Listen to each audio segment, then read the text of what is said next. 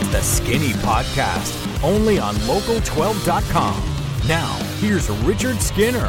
Welcome into the Skinny Podcast. It's the weekly potpourri edition. I'm Richard Skinner, local12.com digital sports columnist and editor, with my man Rick Broering. We look at topics locally, nationally, and get off track on a topic or two at the end. We'll see how that goes this week. Uh, it's always it's presented by Joseph Chevrolet. Rick, our first topic is. The Reds crossed the midway point of the season on Sunday. Tuesday night's 5 4 extra innings win brought their overall record to 39 and 44 on the season. So let's take a look at some superlatives 83 games into the season. I like we'll it. Start with who do you think is the Reds' MVP? I'm going off the board for a thousand, Jack. I'm going to go with Jose Iglesias. Interesting. I mean, I think he's given you great defense. He gave you a bat that you desperately needed at a time when nobody else, well, I shouldn't say nobody, but very few guys were hitting. Um, and he, I don't want to say he carries you because I don't think he's capable of doing that. But I thought he was awful good the first, you know, he started to tail off here of late. He's my MVP.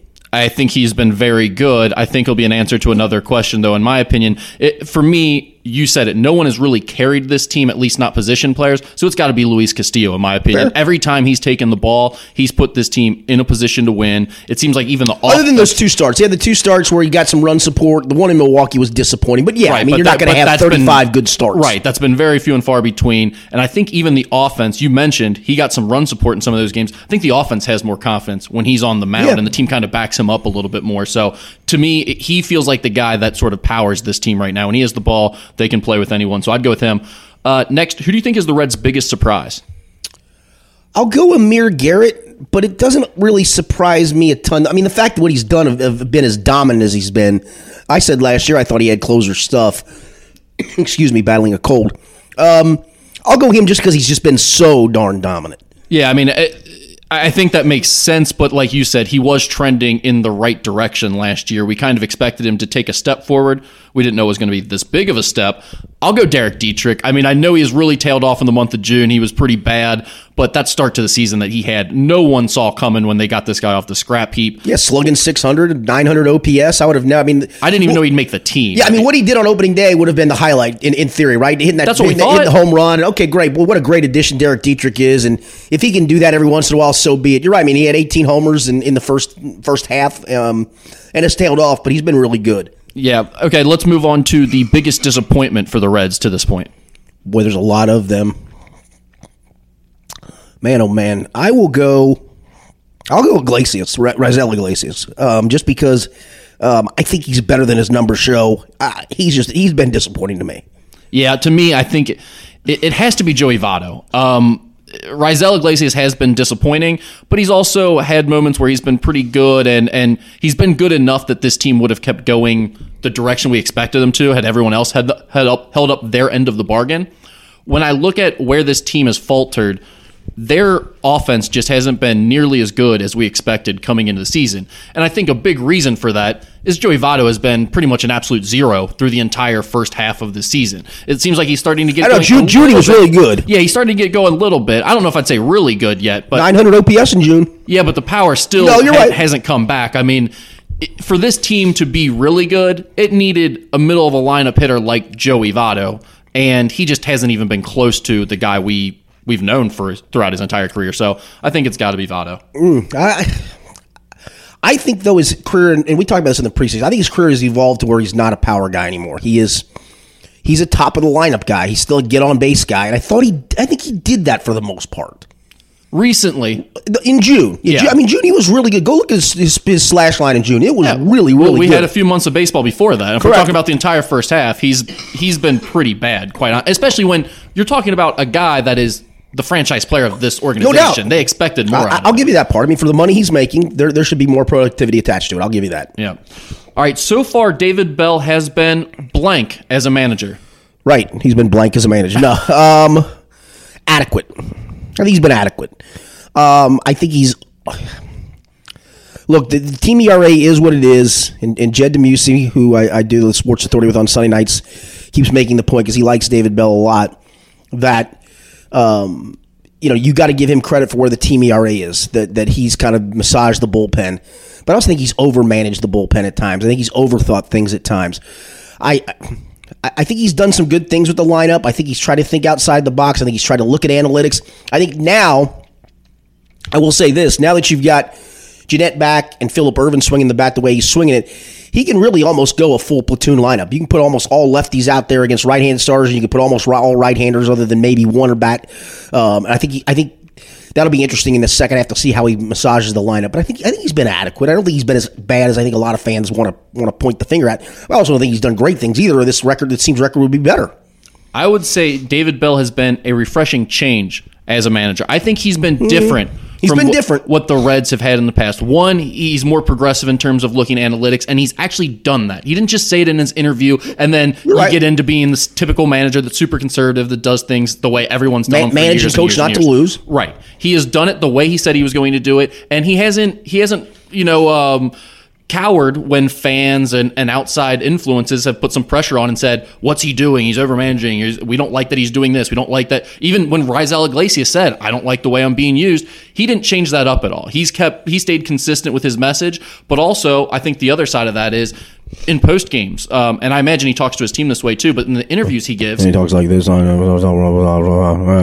He threw a pretty good game tonight. I think I'm okay with it. That's good stuff. but he gives thoughtful answers. He does. He's quiet, but he's very relaxed. He's calm. He doesn't engage in pettiness with his players. He doesn't get into a war of words with Raisel No, Iglesias. fair enough. I I think he's just been. He seems more mature than a lot of the guys the Reds have had in that position.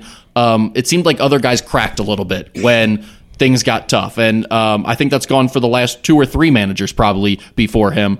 He seems a little bit different in that regard. I like the way he handles himself. I, I I'll be interested to see if if some of those left-handed bats, if Scooter Gennett doesn't hit lefties, if Winker continues to not hit lefties, if Joey Vital tails off against lefties, I want to see if he does stick to the fact of listen, I'm going to put Phillip Ervin out there, even though we think Jesse Winker long term is going to be a great hitter. And maybe you start looking at some of the numbers, and Jesse Winker just doesn't hit left-handers, and now he's got to make that tough decision. Maybe Votto stops hitting left-handers, and he has to say, you know what, my best option is Kyle Farmer at first base. I, I I do think he's got options in the second half that I'm interested to watch, and and I think a lot of managers wouldn't think in those terms. In terms of results, though, I would agree with you. I mean, the jury is definitely still out. I, he's been adequate to this point in terms of what he's done. I don't think this team is uh, overachieving or anything at this point. I think they're uh, kind of about where you would expect, um, and I think they look to be trending in the right direction. But he has a lot to prove still in terms of the results. Yeah, agreed, agreed. That's a results-driven business, brother.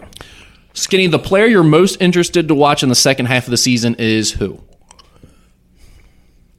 Man, that's a good one. Um, Alex Wood, because I haven't seen him yet. Yeah, I mean, I, I think mean- that's a great answer. Because if you get Alex Wood, it does give you the opportunity between DeSclafani and Tyler Mahle to put one of the two in the bullpen or even send them down as insurance.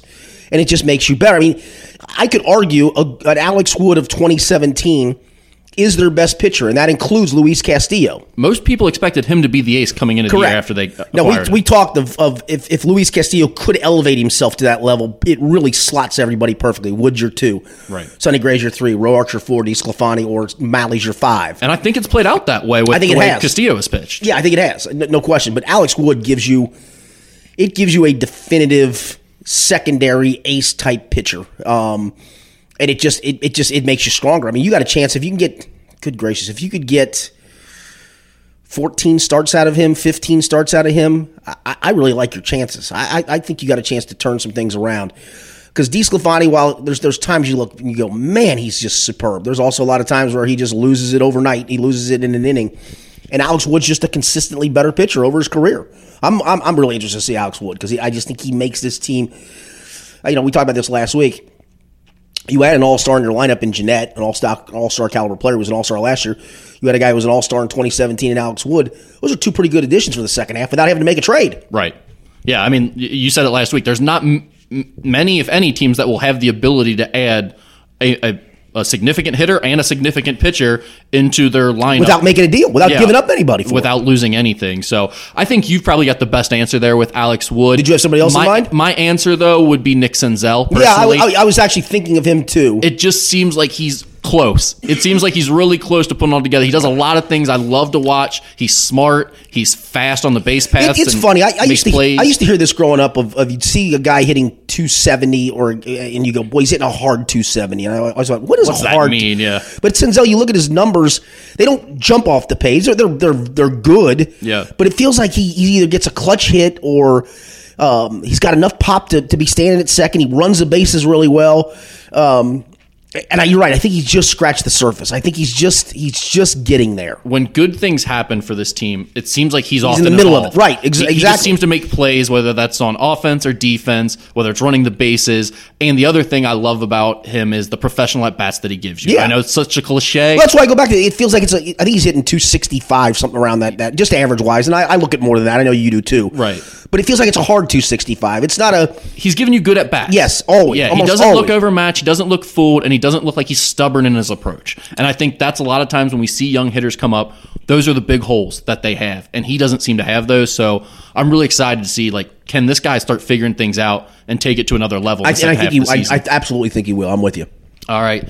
Skinny, let's stay on the t- subject of baseball. Pitcher Luis Castillo, as we've talked about, was the only Reds player selected to participate in the 2019 All Star game, which will be played in Cleveland on July 9th. In 17 starts, Castillo is 7 and 3 with a 257 ERA and 115 strikeouts and 98 and a third innings pitched. He also sits at number 5 on Baseball Reference's WAR leaderboard for pitchers in all of Major League Baseball. What is the best Cincinnati Reds moment in an All Star game, in your opinion? A little off topic It was. I was going to say. I, I thought you were going to go to the Reds deserve another All Star. Um, two of them. Todd Frazier in the home run derby. Now, why that wasn't the All Star game? It was kind of the All Star game festivities.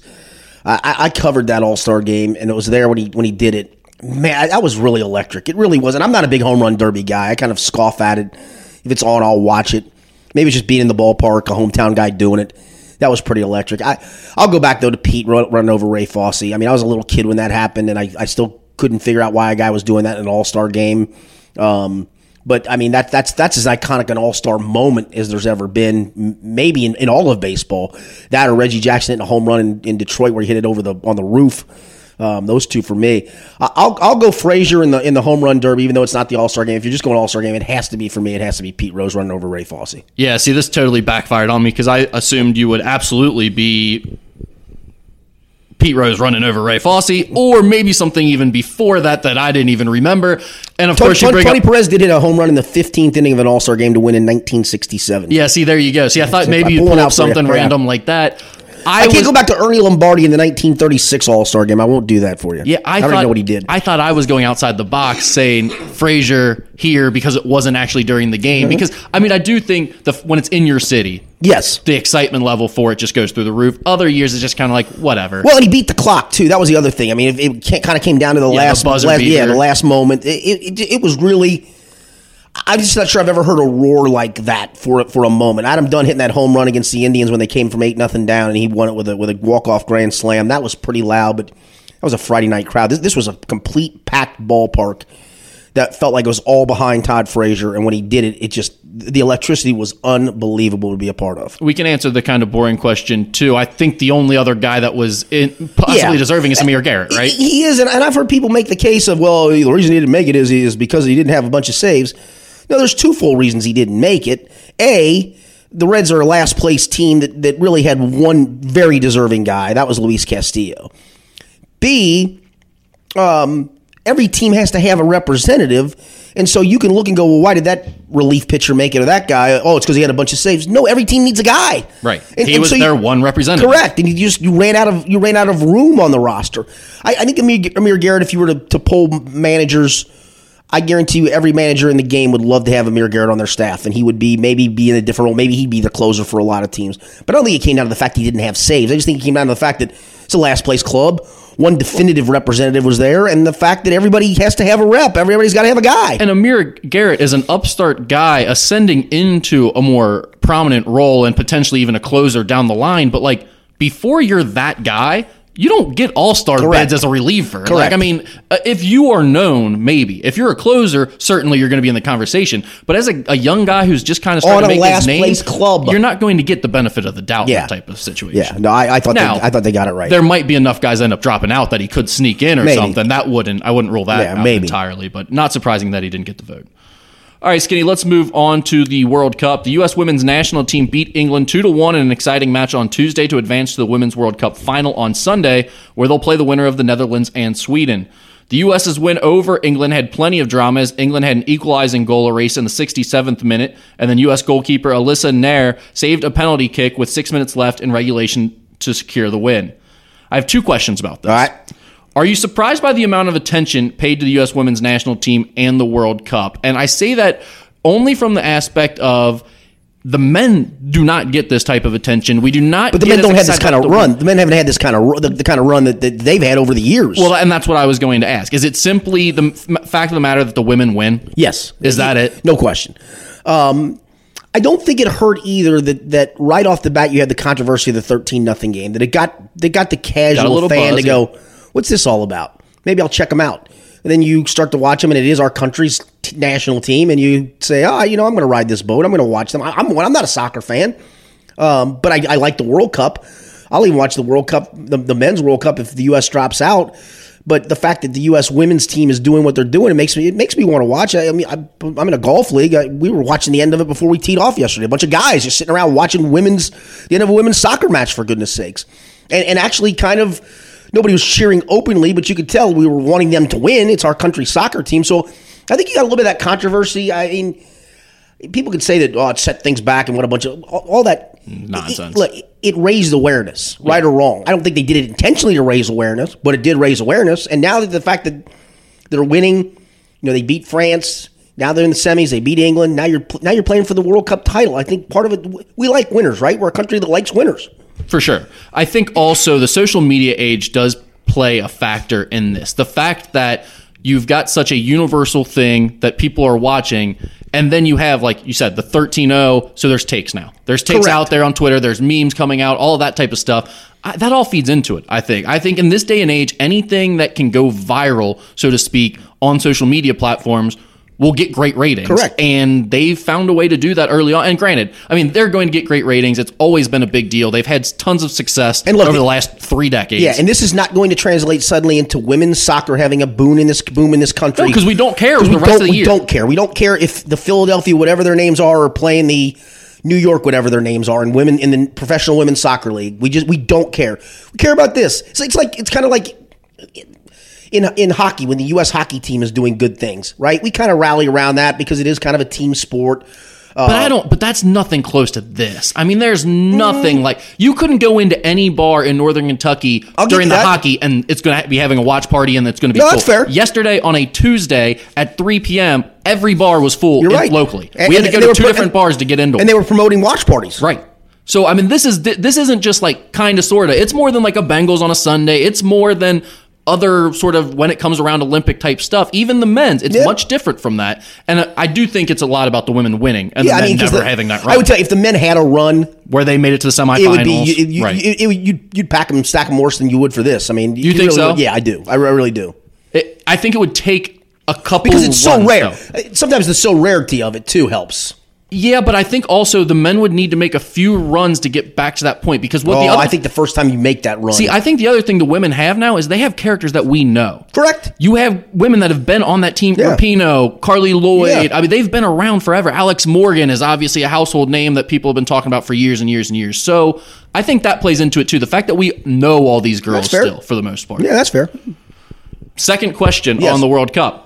What do you think of the soccer replay system, in particularly the ability for refs to review fouls? Because that came up twice Right. in, in the, the Women's World Cup run already, and especially in yesterday's game where um, you had the the equalizer taken away for offsides, and it's just you know it's just you're a, foot or two, a tick. um, and they're able to go back and really line that up in in replay and see, hey, they were offside. You can take that goal You, away. you know me with replay, man. I'm just not a big fan of it. I, I, I, I get it to some degree, but it's still it's it's it's human beings officiating human beings. Let the human beings decide it. I, I, I'm just a big. I'm not a big replay guy in, in sports.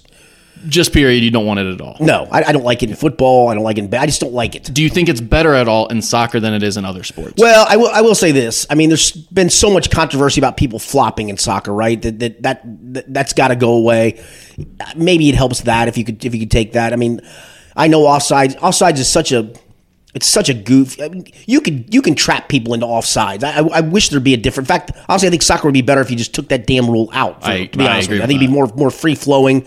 It would be a lot better um, because you can trap people. There's no line of offsides. There's a there's there's you can't get beyond the defensive player at a certain point. So I, I, I don't. I just don't like replay. I don't. The one thing I think is great about soccer says, well, two things about it actually. One, the fact that the people up in the booth are just telling them immediately, and they use common sense. If it's a normal foul that doesn't mean much in the 10th minute of the game out in the middle of the pitch, they just That's tell them from the booth, hey, it's 10 seconds, it wasn't a foul, move on, and they just keep it moving. It doesn't take forever. If it's the 75th minute and it was in the box and it's going to decide the game, she'll listen to what they have to say in the booth, and then if she doesn't like it or needs a closer look, then she'll go to the replay monitor and do that. I like that. I also like the fact that they can review fouls because in soccer, just like in football, when there's a pass interference at the goal line, a penalty in the box decides the game. A foul in the box will decide the game. The fact that they can go back and say, you know what? That actually wasn't a foul. She flopped. Or vice versa. I think that is uh, um, an advantage to the soccer replay system. What I can see is, is if you start to start to do that, the only advantage I can see is honestly if somebody does flop, you just red card them and that's it. If we catch you flopping, we'll red card you and you're down a player. Maybe they'll stop flopping.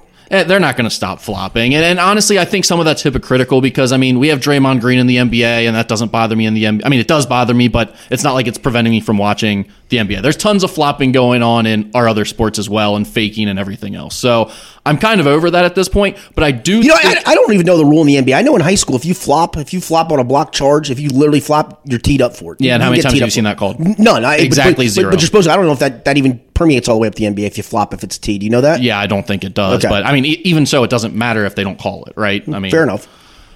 All right, Skinny. Switching gears now to college basketball. We thought Cincinnati's basketball roster might be finalized when Jaron Cumberland announced he was returning to school and his cousin Jaevin Cumberland announced he was transferring from Oakland. But the Bearcats coaching staff stayed active and ended up adding another major piece last week when top 50 guard Zach Harvey committed to the Bearcats. To make room for Harvey, LaQuill Hardnett transferred out of the program to Buffalo. Harvey does come in with some baggage after pleading no contest to two misdemeanor charges in 2018 related to a March 2017 incident involving a sexually explicit Snapchat image or video of a 15 year old girl. What do you make of the Bearcats' landing commitment from four star recruit Zach Harvey? Yeah, I know. I know UC got railed a little bit for this. I, I, I don't. I mean, um, I thought they did a good job getting out in front of it very quickly. As soon as the the email crossed my computer that they signed Zach Harvey, within 15 minutes came the email of Mike Bohn, the athletic director, statement about that they'd vetted him, um, that that they had talked to him, that he owned up to it, and it could be lip service, but I do think they did a good job of getting out in front of saying, listen, this is going to come up. There's no reason to hide behind it. We're going to we're going to stump for this kid. Now you're obviously on thin ice if you're Zach Harvey, and, and I think he should know that. I think they've never th- them being public with it would tell you that he's on thin ice. And I'm not one that always says kids are kids and kids make mistakes. Sometimes that's a little more than a mistake, but at the same time, it it, it is something he did as a teenager. Um, I think it, it is something that he's able to put behind him, and hopefully the, the, the girl did too, and maybe she did. I don't know. I just think in today's day and age, it, you can get a second chance. I'm not a fourth chance, fifth chance, seventh chance person. I think you get a second chance. I think this is a second chance. The one thing is you can't screw up. It's like the Bengals hiring of Jim Turner. Here's your next chance. You can't screw this up. We stump for you. You can't screw it up. Yeah, I, I think there are very few things you can do at the age of 16, 17, 18, even that are unforgivable to the point that you don't get a second chance at life. Um, now, I don't think everyone. That's better said, actually. That's that's better said the way you just said it. I don't think there. Um, I don't think everyone has the details on exactly what happened because all the details of this case are locked away Correct. because these are minors that we're talking about. So everyone looks at what's on the surface and just says, "Oh, it was a sexting thing, and she was too young, and that's it." Yeah, we don't know that. We don't know all that, and from what I understand, I think it was a little bit more than that. So um, I would put it like this: If you're UC. You're not getting a top 50 recruit, or in this case, like top 60, I guess, when they ended up ranking it back in 2019. A guy like Zach Harvey, you're not getting him very often unless he's coming at a discount. Unless, like Lance Stephenson. Lance Stephenson had issues. That's why you're able to get him. Zach Harvey had issues. Not many teams were willing to take him. He uh, was going to be in the. He was going to prep school to be in the 2020 class. Then reclassified. He was at back. prolific prep. Well, all of a sudden he wasn't at prolific prep anymore, and I think there were some issues there that he didn't fit in there. So at that point, he needed somewhere to land and he was calling around looking for places. I know there are a lot of other schools that didn't feel they could take this risk on him, and UC did. That being said, if we're talking purely, I don't want to moralize about it because Right. we, we simply don't know. But if we're talking about whether this was a good decision for UC from a basketball perspective, It's a great decision it's for basketball. work. It's Yeah. going to work out because unless you think he's a terrible person who is going to make m- bad decisions going forward, most people are going to look at it and say, "Well, look, he matured. He moved pa-, just like Joe Mixon. Right. Joe Mixon did one of the most terrible things he could anyone could possibly do, and we have evidence of it. And the Bengals rolled the dice, and so far, knock on wood for them, so good. But what's happened since then? We've read nothing about Joe Mixon's matured since he got to the Bengals. He's been a great guy since he's been here. Look at the camp he's doing for the kids, right?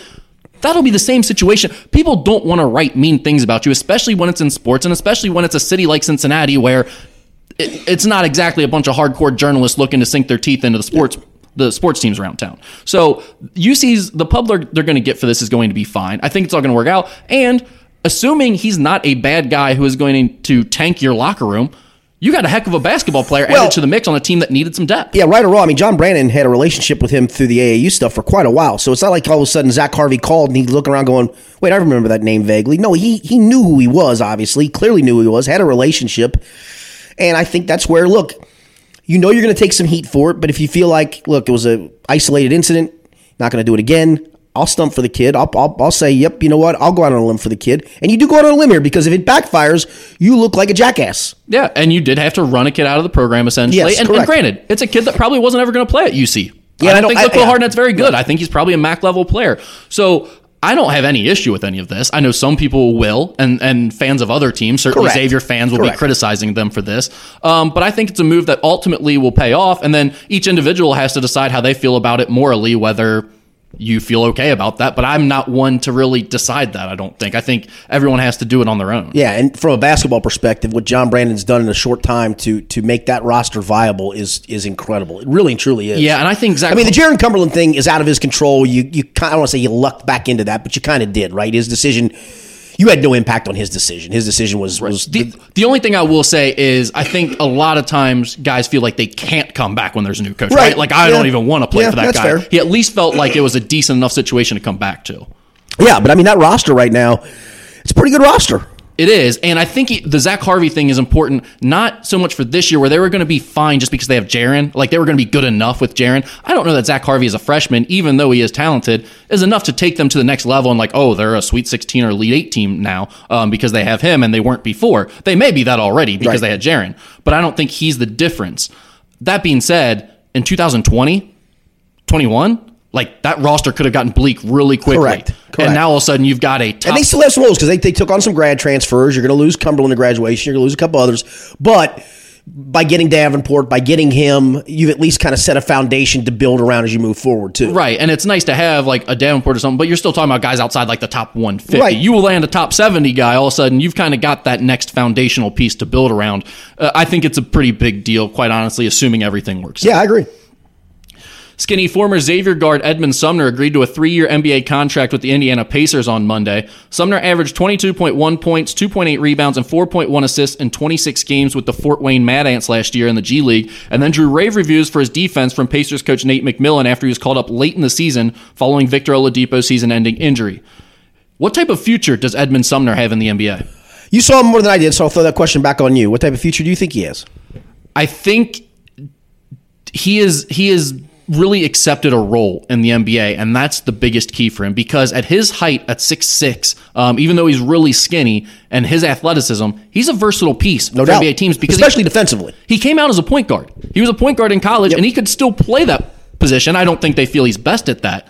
But he could still play that position if they need him to. So essentially, he can play one through three, slot into any of those spots, and really where they like him is on the defensive end, which wasn't necessarily his strength in college. He was okay by a second year, but I- mean, I think I don't know that he's ever going to be a star. I think he still has a lot of upside, and maybe Well, I don't think he'll ever be a star, but I think if he can consistently stay in the league, I think that's a big deal and be a contributor. I think he, I think he's capable of that. I think he will. I think he will stick around and be at least a backup versatile defender on a lot of teams for a lot of years just That- because he's so athletic. Well, that's the Jacob Evans type mold, right? Six six six seven that that that can guard a lot of different positions because of their length. I think those guys are important. They may not show up right away.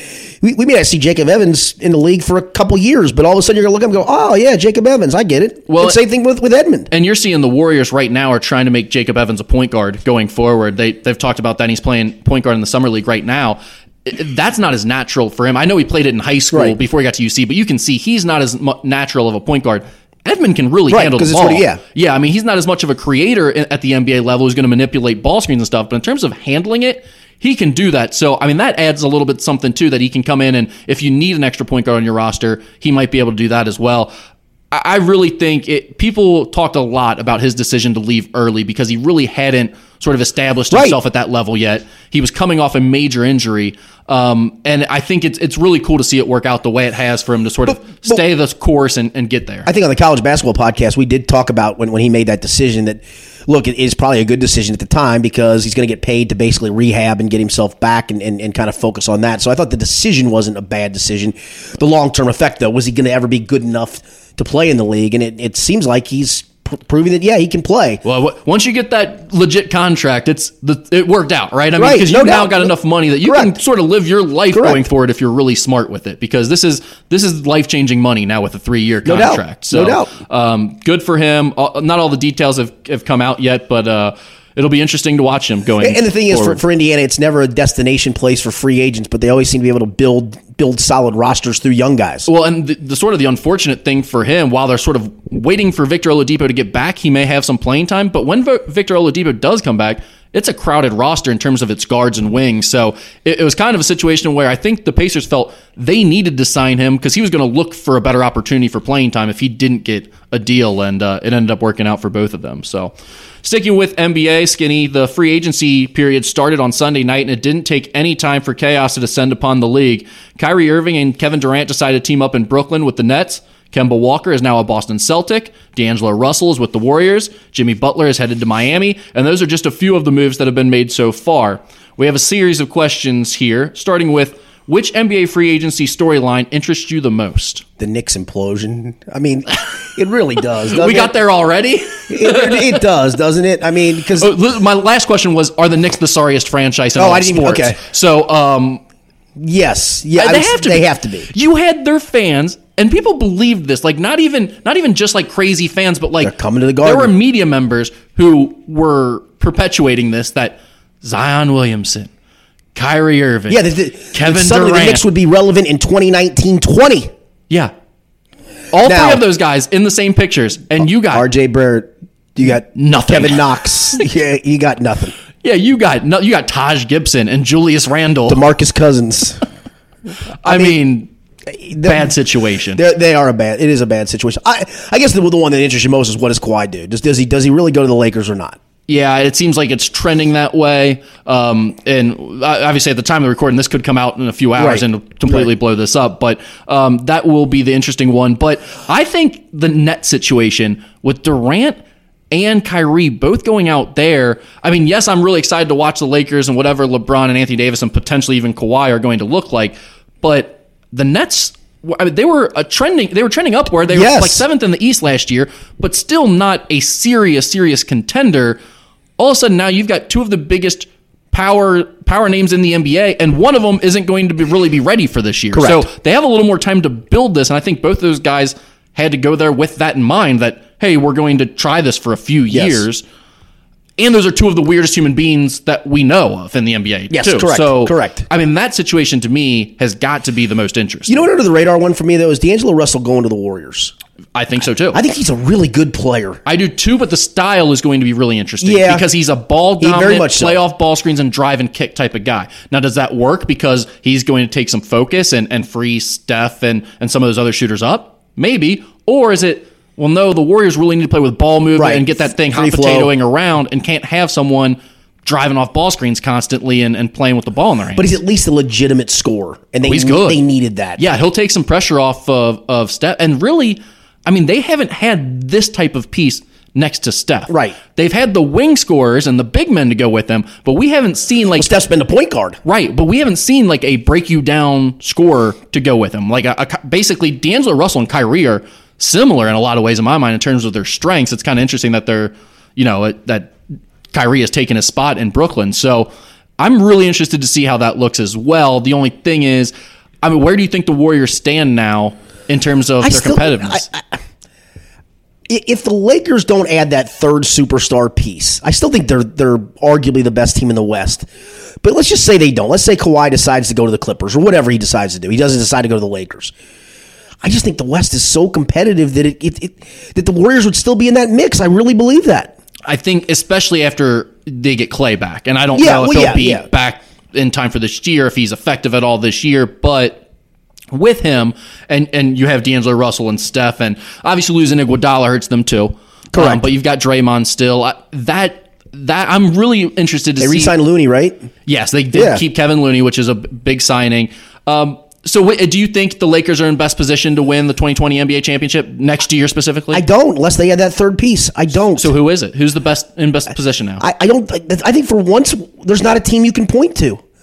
Uh, you know, Brooklyn maybe you could have pointed to, but you don't know how much Durant's going to be able to play. You don't know when he's going to come back. yeah, I don't think Brooklyn's th- this year. Milwaukee losing Brogdon that doesn't help them at all. I still think they're really good. yeah, I think they're second in the Vegas odds Phil, now. Philly is never going to ascend unless Ben Simmons gets better, and, and I say that because he's got to add more to his game than what he does. yeah, I mean, I like Philly's roster. Adding Josh Richardson is a really nice Yep. piece and adds some shooting at least at the two.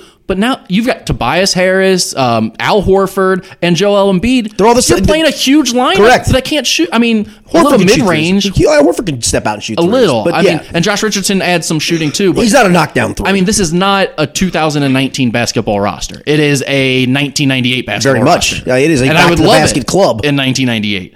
Uh, but I just don't know if it works. But that's the interest. That's what I think. The it's it's one of the more interesting years because there isn't that super team or two out there. there there's good parts. I mean, I you start you got to start looking with LeBron and go, all right, dude's getting older, right or wrong. I mean, at some point. He's, he's not going to hit the wall completely. He's not at that stage of his career. We're not talking about 30 year old LeBron any longer. Right. He needs another. I'm telling you, I think they need another piece. Man, I, but th- I, we, even without them landing Kawhi yet, the, the Vegas odds are they are the favorites. I know that, and I, I wouldn't. I would. We talk about that though. The reason that is they know people are going to bet on the Lakers to right. do it. Well, and it's gone up. uh, The, the odds have gone, I guess, down Right. dramatically um, recently too. So, I, man, I I think I think the Lakers are the team in the best position just because we- I let me Lakers in the field. the field. Okay. But but who's in the best position out of any one team? I, I, I think can't the Lakers. honestly. I can't say. I really can't say. Do you think the Rap- the Raptors have a chance if they lose Kawhi? No, No, me no, neither. no, no. No one's no you, you would have to get Kawhi back without, Yeah, without question. And even then, that's happening. You, I think you had a little bit of a perfect storm too. You Yeah, had the perfect storm of the East. The didn't have a super team, and the injuries of the Warriors helped. I mean, the healthy Warriors were the best team in the NBA last year, bar none. I, I know you can't go back in retrospect. You whoever wins it wins it, and they deserve the title. All those things. They were the best team, and it wasn't even close. You don't have that this year. I think it makes it more fun. I think. You know, I've told you I'm not a huge NBA fan. Um, you know, the, the free agency is probably more fun than anything else. Maybe it's just because the season's so long. But um, I think this makes it infinitely more interesting. I think it makes the playoffs infinitely more interesting. I think when you get a 2 7 matchup or a 3 6 matchup in either conference, got a chance to be really good matchups as opposed to, yeah, you might steal one at home and it's a 4 1 series and okay, let's move on to the next. It, it always felt like it was the Warriors and you could pick three teams in the East and one of those three came out. So I think it's just, it's way more interesting what's, what's taking place. No, I would agree. CNE Golden State's co-chairman J- Joe Lacob released a statement thanking Kevin Durant and saying number 35 is off limits in his mind. Quote, as long as I am co-chairman of this team, no player will ever wear number 35 for the Warriors again. I simply ask you, should the Warriors retire Kevin Durant's jersey? Hell no. Thank no. you. Thank you. That's ridiculous. It is absolutely ridiculous. Look, the guy helped you win a title. That's great. He wasn't retiring jerseys is guy are guys who have been iconic to your to your franchise. Your he wasn't city. iconic to the franchise. Yeah, I mean, come on. This is what you do when you're a sad franchise trying to attach yourself to greatness. When you got a guy at the end of his career and he used to be a Hall of Right. Famer, and now you want to say, well, we're going to retire his jersey too because we want to attach our names to that because we're sorry and we have nothing else going for us. The Warriors are greatness. They are Correct. maybe the best dynasty we ever watched in the sport. You don't need to be chasing Kevin Durant in this situation. Kevin, like Kevin I- I Durant is what. a, a blip on your. Uh, yes, he was great. You know what's funny? Yes, he won MVPs. I think before all is said and done, I'm not sure I, I don't retire Draymond Green's jersey before I retire Kevin Durant's jersey. I would I would agree totally with that. And that's not to say who's the better player or anything like No. that. But but if we're talking about importance to the Warriors, and yes, I know what Kevin Durant meant the years he was there and how if he did he this was. for eight to ten years, then yes. if he did it for five years, yes. Okay. But we're not even we're not even there. We're talking a small blip in time. I just I don't see. as it. essentially a mercenary. I, I hate to say it that way. That's what he was. No, was exactly what it was. He was a mercenary searching for a title. and he wasn't Kawhi in, in Toronto, where he was the piece that put you over the top. No they were question. already the best Correct. team we had seen. Correct. It just made him better. Yeah, I, I, I, I think that's ridiculous that they would even consider it. I can't believe I get them wanting to be classy and not get involved in the pettiness No, I thought that I thought what was been doing. I'll tell you what was classy was was the Warriors buying a full page ad in the Toronto newspaper to say congratulations. That's classy. I like that. That's classy. And, and, and, and This is silly. And with Kevin Durant sh- firing shots left and right at the Warriors and the the coaching and the, the players that were with him, I get not wanting to be petty like he is and taking the higher road. This is too much. Way, way too much. Agreed. Agreed. All right, Skinny. We uh, we've been slow recently with Uh-oh. our off the topic question. So someone sent one in. He said, "This is our guy Pat. He DM'd me this question. He says, Rick, since news is slow in the ghost sex world, I was wondering if you and Skinny might answer a question I've had for a while now, listening to you guys. Considering your expertise in the area, why do you think it is that ghosts are able and willing to have sex with these people and follow them around as they travel and everything else you guys have covered?" But they are unable or refuse to communicate with them. I don't want to sound like a skeptic, but it seems to me if they're capable of all these things, then they'd also be capable of communicating. And yet none of these stories include any actual conversations with the ghost. Just wanted to see what a couple of capital J journalists in the ghost sex world thought about that. First of all, thank you for the respect. Yeah, I, I, and I, acknowledgement I, I, of our Pat, place in thank this you because world. I think it's a very it's a very good question he's posed. Um, I think it's very simple. Well, I, I would say this. Other than dirty talk, is there a lot of there's a lot of talk going on when you're having sex? I don't want to get into that part of your life, to be honest. That's probably more detail than I need. well, but but I mean, if you talk about communicating, are you really communicating much in that instance? Again, I think that varies from person to person. does, okay. I think this is it's very simple. It's like when you were a kid with your parents. Because those are the rules. Ghosts don't talk. They're like mimes but less scary. That's just how it is. I don't know. They talk in that Kit Kat commercial. That doesn't count. Casper doesn't count either. Movies don't count. because he's a friendly ghost. I will you say this guy is right. Like these women that are marrying the ghosts that they're sleeping with, they don't ever like. Maybe yeah, we had a conversation about Maybe, it. maybe they don't want to talk. Maybe they want to go to their separate rooms and watch watch TV and not talk. They can't. They're ghosts. That's the rules. That's like they just signed up for that. You Here's don't. the- Be, Here's the thing, though. You've now gone into ghost rules. Yeah, we always go into ru- ghost, ghost rules. Remember, like ghosts don't poop; they only fart. That's a ghost fact. That's true too. yeah.